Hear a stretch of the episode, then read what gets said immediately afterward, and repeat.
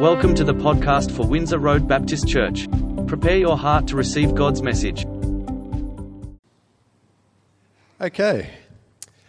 I'm not going to share any new truths with you today, but my intention is to refocus your minds and hearts on some earth shattering old truths. And this sermon is not just being preached by me, it's also being preached to me because I firmly believe that if I genuinely practiced it, my life would be transformed and I would be closer to the person God's called me to, uh, to be. My topic today is proper perspectives on gratitude. As people, we have a natural tendency to be dissatisfied in our day to day lives. When things are going wrong, we complain and ask questions like, Why is this happening to me?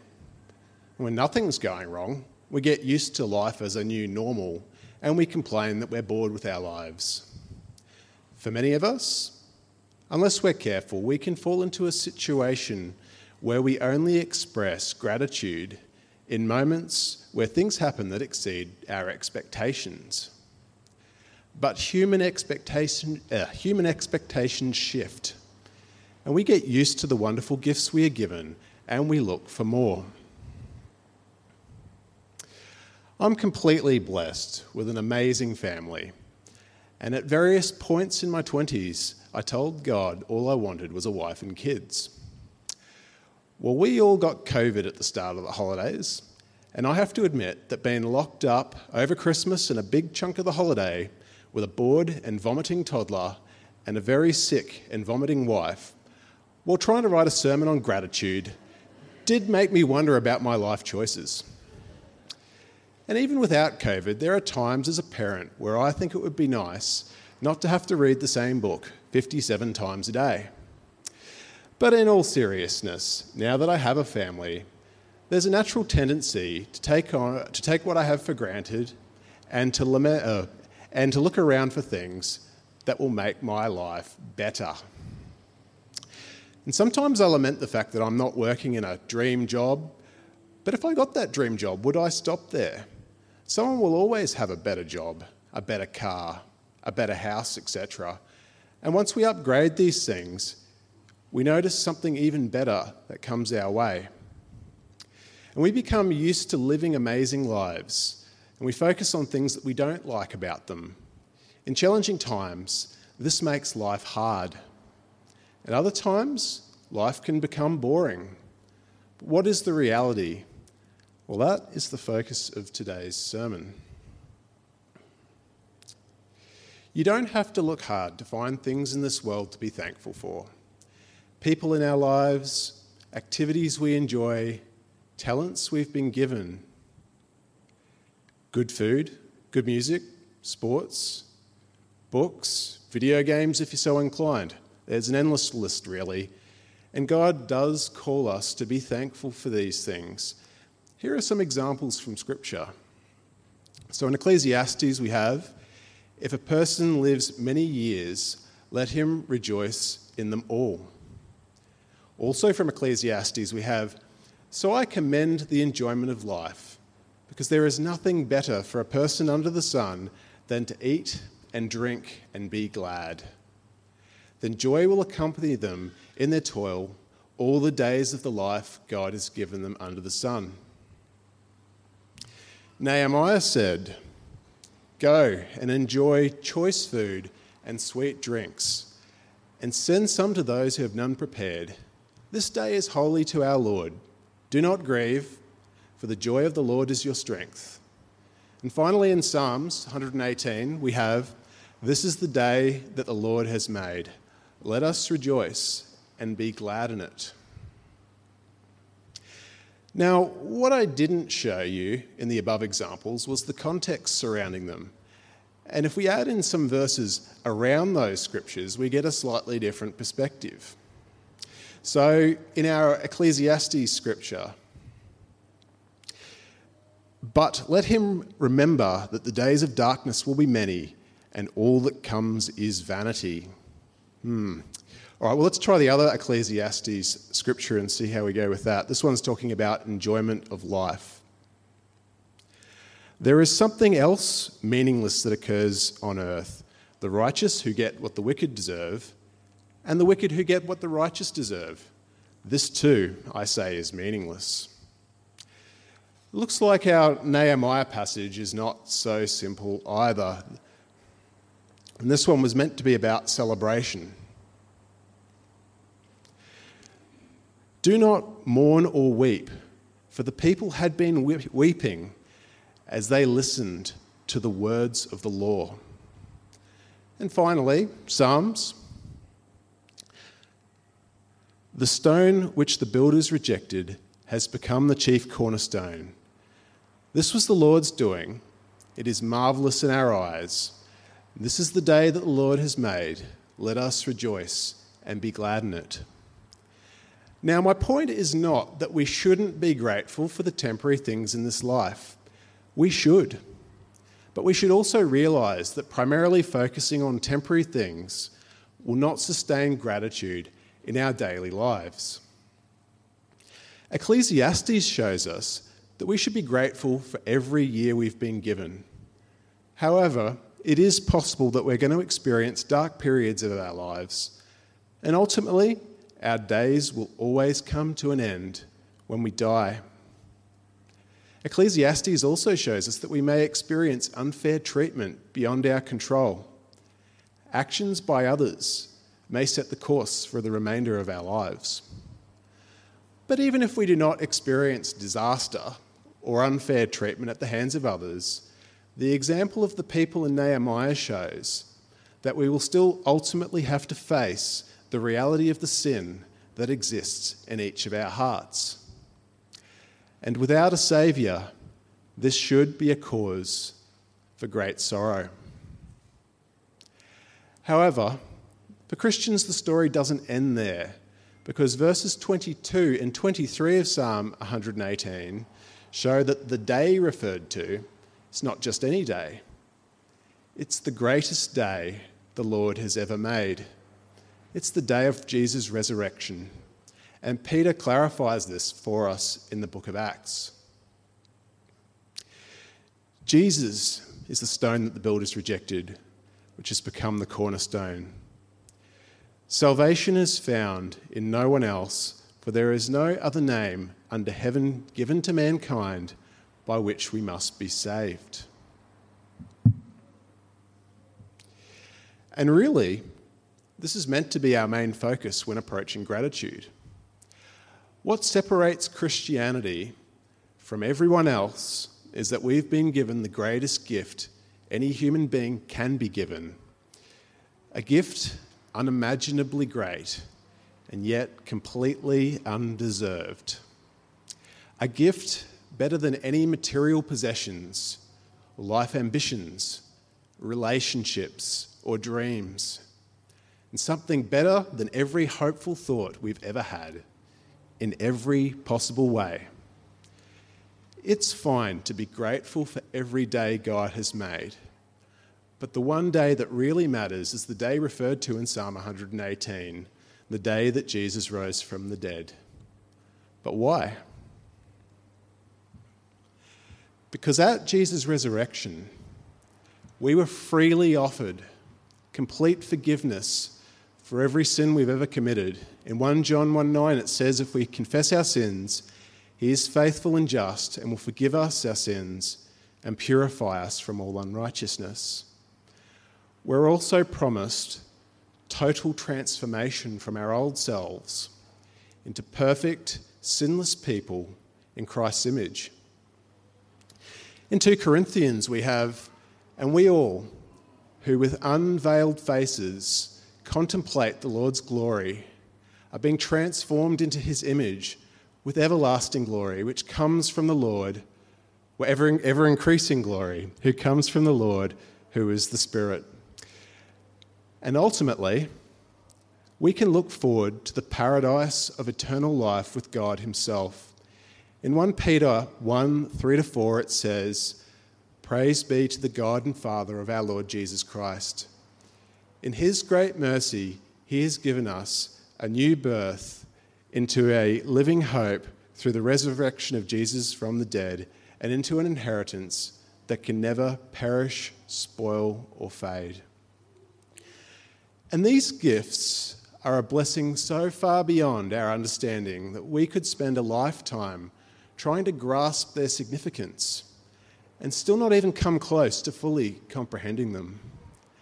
And for that reason, they are the perfect antidote to our shifting expectations in life. Our promised future is not like the temporary things of this world that we obtain, become bored with, and ask what next. If we take hold of these truths in some meaningful measure, the gratitude that we would gain is both overflowing and inexhaustible. In my opening slide, I showed the proverbial half full, half empty glasses of the optimist and the pessimist. But I also add a third for the realist. The fact of the matter is that every good, bad, good or bad thing in this life is temporary and will fade away. But we will not. And as Christians, we look forward to an eternal paradise. As much as it is possible for us to do so, we need to be realists about the value of this. If we genuinely embrace the reality of our situation, it will utterly transform our perspective of reality. And the only valid response is a life absolutely filled to the brim with the deepest gratitude and awe. And that is not an optimistic view of the situation. It is genuinely what is actually going to happen in eternity. If we, if we as Christians lived our lives not as optimists, not as, as pessimists, but as genuine realists about what God has done for us, we would be known as the most grateful people on the planet. The glass isn't half full or half empty. For the Christian, the glass is overflowing and we should be grateful. In Colossians 2 6 to 7, it says, So then, just as you have received Christ, or yeah, Christ Jesus as Lord, continue to live with him, strengthened in the faith as you were taught, and overflowing with thankfulness. So, what should we do about all this? Well, with the great many temporary and eternal gifts we know we've been given, how should a Christian realist live this life out day to day? And I'm particularly talking about times when we are suffering disappointment or unfair treatment, or even just in stressful or monotonous situations of day to day living. Well, I think it's important to note that knowing all of this and doing nothing with it doesn't work. It's easy to know intellectually what God has done for you without it letting sink in in any meaningful way. If you stop there, gratitude won't make any difference in your life because you won't really feel it. It therefore won't change your default attitude and, and you react how you normally would without God's grace. In stressful situations, particularly in the workplace, that's too often where I'm at. As an engineer, I'm naturally frustrated by inefficiency and poor quality processes. I work for a large multinational corporation, and honestly, it's a great place to work. But it is a large multinational corporation, so, like all larger organisations, there are definite, definitely inefficiencies that sometimes cause me significant frustration. And if I'm honest, prior to 2023, I often just walk in the door each day and act based on whatever comes my way. I don't stop to think about what God has done for me. I don't cultivate gratitude in my heart. I just turn up. And sometimes I'm overly negative in the workplace. I get unduly frustrated about situations that arise. And these things are pretty much always temporary in nature. And taking a realistic view, they don't come close to stacking up to the blessings that I've received. Now, Ephesians has a different idea about how these things should work. In Ephesians 3, it says, And I pray that you, being rooted and established in love, may have power, together with all the Lord's holy people, to grasp how wide and high and long and deep is the love of Christ, and to know this love that surpasses knowledge, that you may be filled to the measure of all the fullness of God.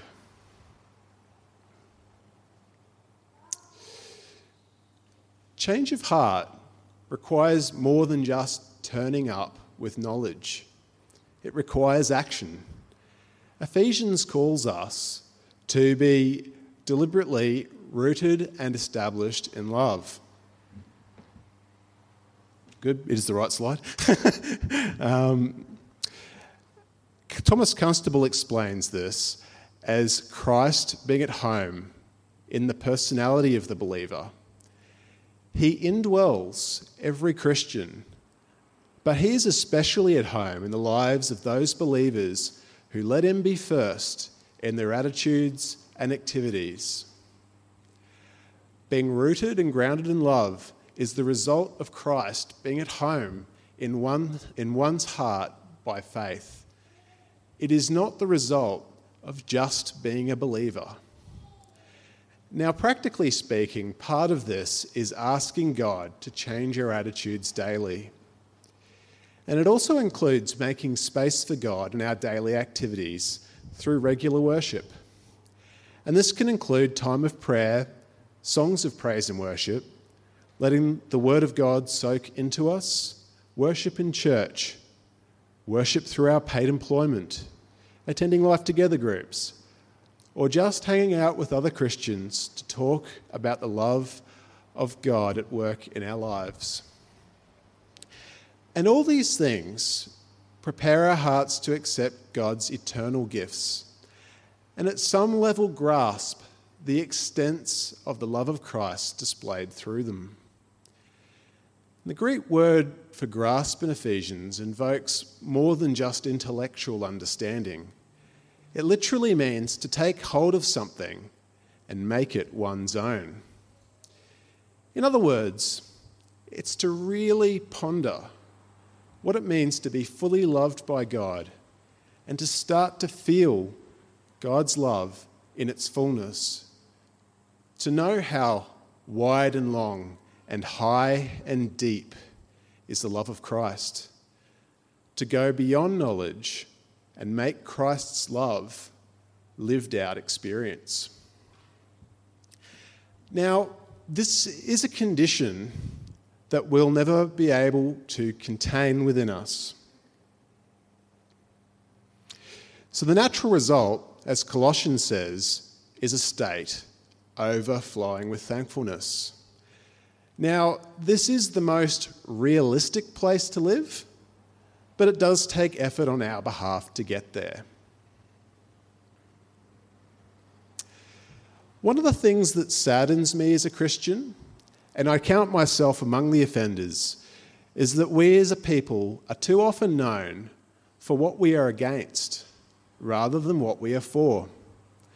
And whilst I agree, some of this criticism is unfair, a lot of it is fair, and too often we are seen by society as whingers.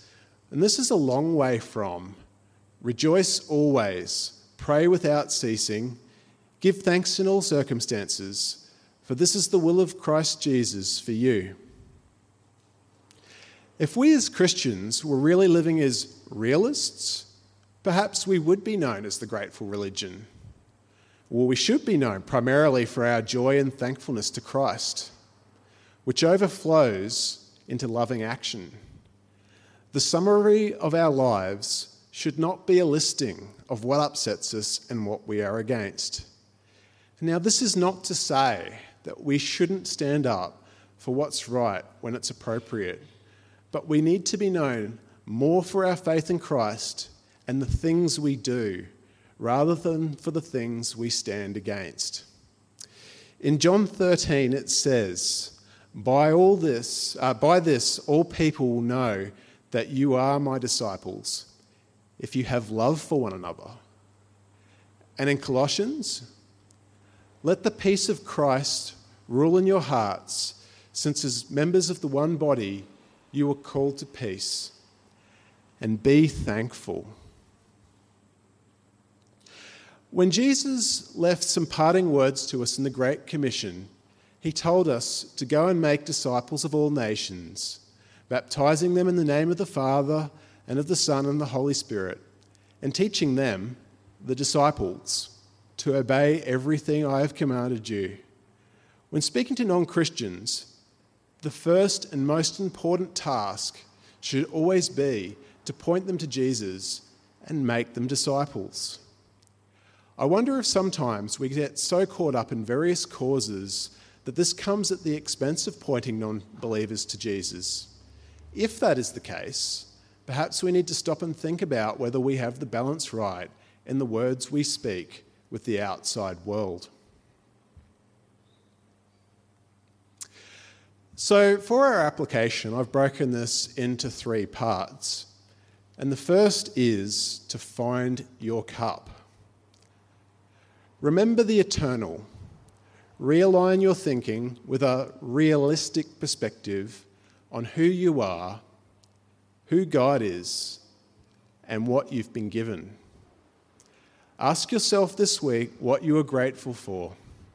See what naturally springs to mind, and then stop to consider your eternal gifts that can never perish, spoil, or fade.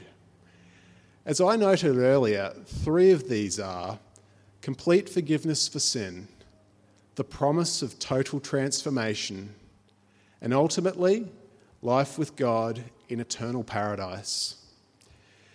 Continue to be thankful for the little and medium sized things in your life. Temporary things are still worth being thankful for.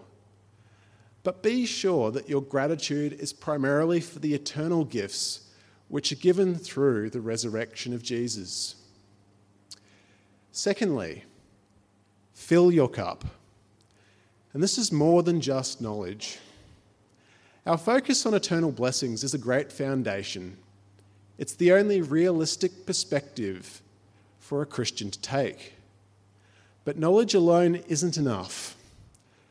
One day, all Christians will be, as Ephesians says, filled to the measure of all the fullness of God. And this will completely transform our attitude at all times. We will always respond graciously in all situations, even in times of trouble. While we will never get there perfectly in this lifetime, we should be getting closer. But it absolutely doesn't happen automatically. It takes a lot of effort and practice, but more than that, it takes God's grace. Ask God to change your heart daily. Ask for His grace and power to change your life's default attitude and mindset. Make regular space in your day to day to fill yourself up with gratitude. Whilst I still have a very long way to go on this, some things I'm intending to try this year are to wake up gratefully. Pray, bef- pray when you first wake up before anything goes wrong. Don't give the troubles of your life a chance to rob you of your gratitude. The next one was to use the gaps. Whenever you break focus on what you're doing during the day, use those moments to turn yourself back towards gratitude. For example, when you go to the kitchen, when you hop in a car or a train, hop in the shower, go to the bathroom, etc.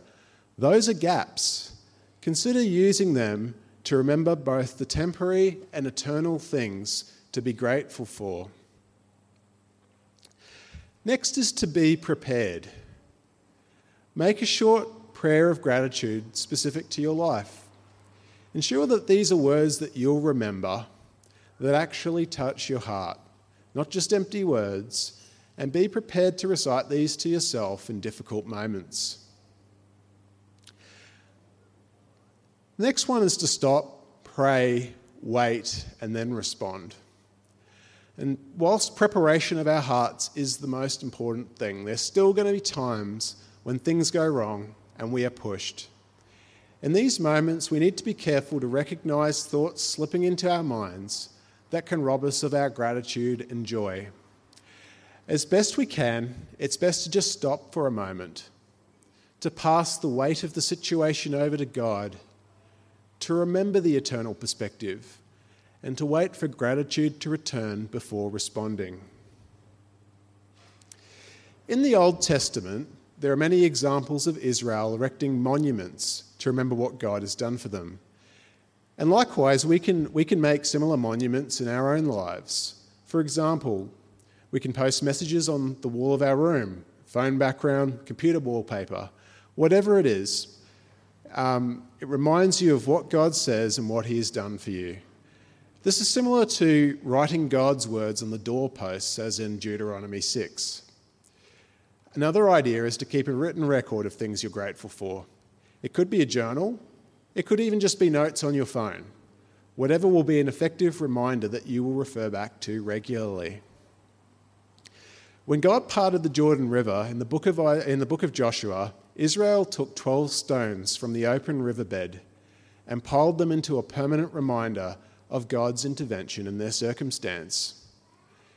You could find meaningful, meaningful objects in your life that remind you of what God has done. It could be photographs, pictures, or really any objects that remind you to be grateful. And finally, being intentional about communion.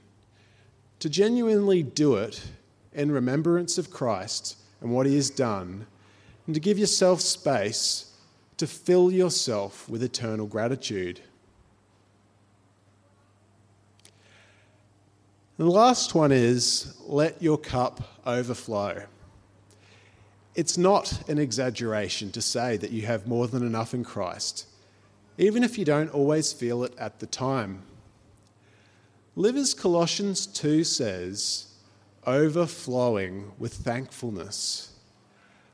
This is out of gratitude for the gifts that you've been given, particularly those eternal gifts that can never perish, spoil, or fade. Be known for that attitude and let it move you to act generously to others. This can be in the words you say, it can be financial or material in nature, it can be in the time you spend. Whatever it is, don't give out of obligation with a grateful heart, think about people in your life who could use a blessing and give generously to those people out of eternal gratitude for what you yourself have been given freely. So, as you head into the year 2023, be a realist about your situation. Don't be glass half full or half empty. Be glass overflowing and live from a realistic place of undeserved, eternal gratitude. That's it. Thank you. Thanks for listening. We hope that you have been blessed by the message. Windsor Road Baptist Church is a growing intergenerational and international community of people committed to whole life discipleship. Please visit us at windsorroad.org.au to connect with us and to learn more about our church.